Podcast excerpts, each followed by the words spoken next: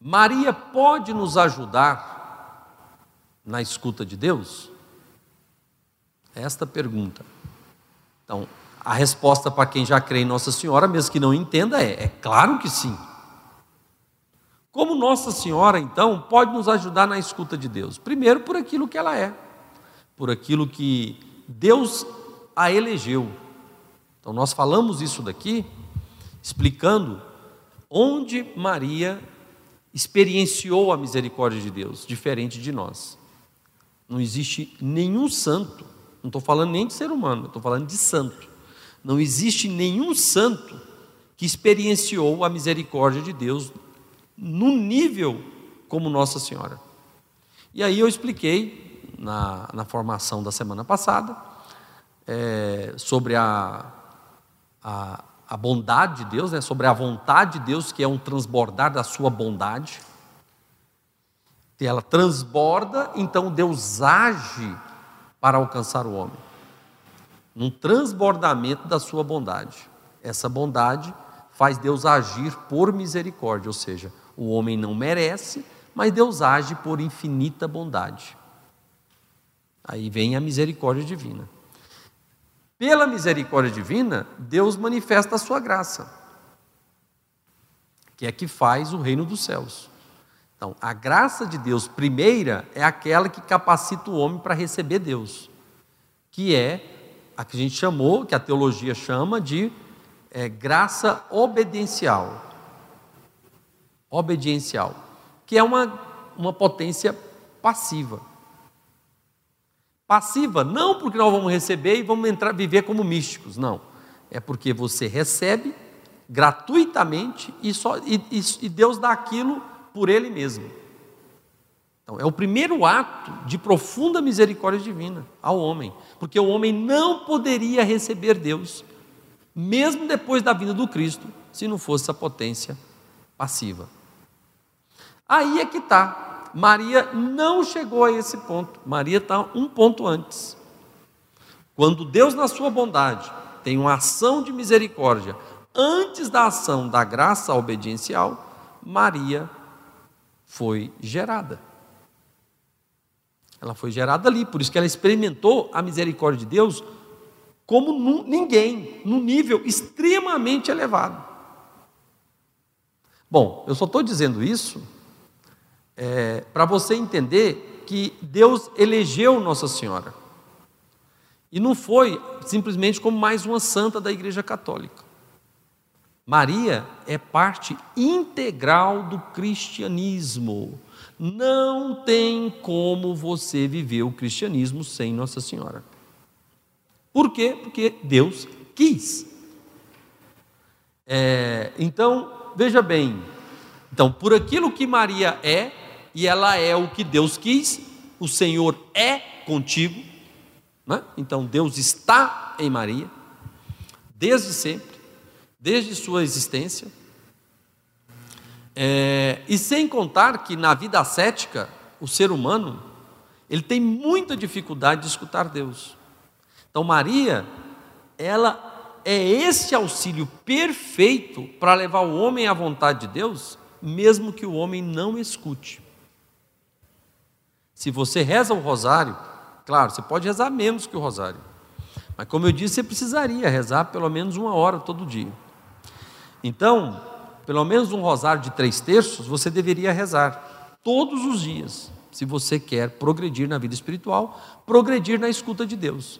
Mesmo que você não escute Deus, mas se você reza com fé, Maria te segura pela mão, como segurou na mão dos apóstolos. Quando eles estavam com medo, lá no cenáculo, Maria esteve presente, sustentou eles ali em oração até a vinda de Pentecostes. Depois de Pentecostes, vê que a figura de Maria, ela desaparece. Não desaparece da vida deles, mas ela está ali de uma outra forma. Porque o nível de vida espiritual daqueles homens se tornaram um nível extremamente elevado, se tornou um nível extremamente elevado. Certo? Então veja bem, Maria, então, ela é esse auxílio para quando você não escuta, mas ela também é auxílio para que você escute. Então, quem reza um rosário, ele pode ter esses momentos de securas. Maria vai conduzi-lo no momento de secura.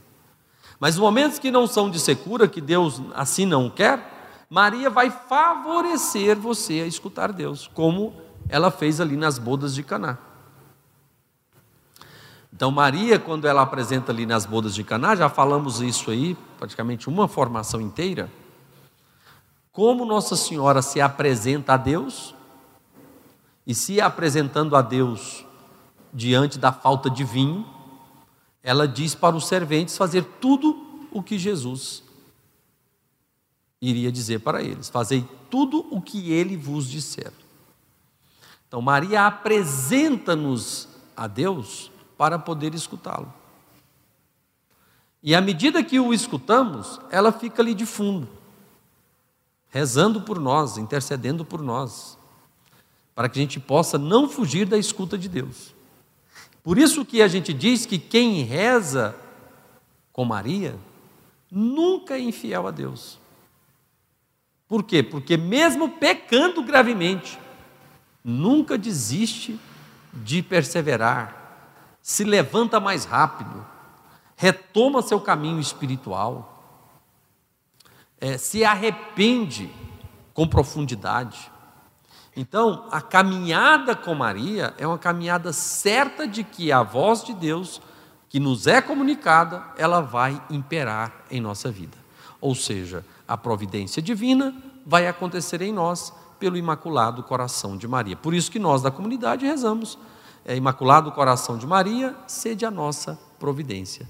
Ou seja, para que, que a gente reza? Para que se cumpra a providência divina em nossa história, ou seja, para que se cumpra a vontade de Deus para a nossa vida. E com Maria isso é certo. Então, e não é só certo em determinada fase da vida espiritual, mas em todas as fases da vida espiritual. Mesmo que nós nos tornemos místicos, contemplativos, pessoas de união mística com Deus, Maria estará lá, cuidando de nós, intercedendo por nós. E é nisto que de fato nós vamos entender que um nível mais elevado de escuta só acontece se Maria guiar esta alma até lá. É, e que nível é esse mais alto? É quando nós rompemos pela graça divina aquilo que nós chamamos de do final da terceira morada. Quando a gente persevera diante das principalmente das, da última tribulação ascética, porque nós vamos continuar tendo tribulações místicas, né? da mística, mas nós vamos ter tribulações ascéticas, e, e quanto mais o tempo passa, elas vão se tornando piores. Mas se você reage com fé, você vai ser levado por Deus a esta via mais elevada, onde os dons, aqueles sete dons que eu falei, que são três que atuam na vontade e quatro no intelecto, eles vão começar a agir de forma é, permanente na alma. Ou seja, os dons intelectuais do conselho, os dons intelectuais da inteligência, da ciência e da sabedoria. Conselho, inteligência ou entendimento, ciência e sabedoria. Esses quatro dons atuam no intelecto permanentemente. É claro que a alma vai ter que adaptar. Mas é aí que a alma não vai ter dificuldade mais da escuta.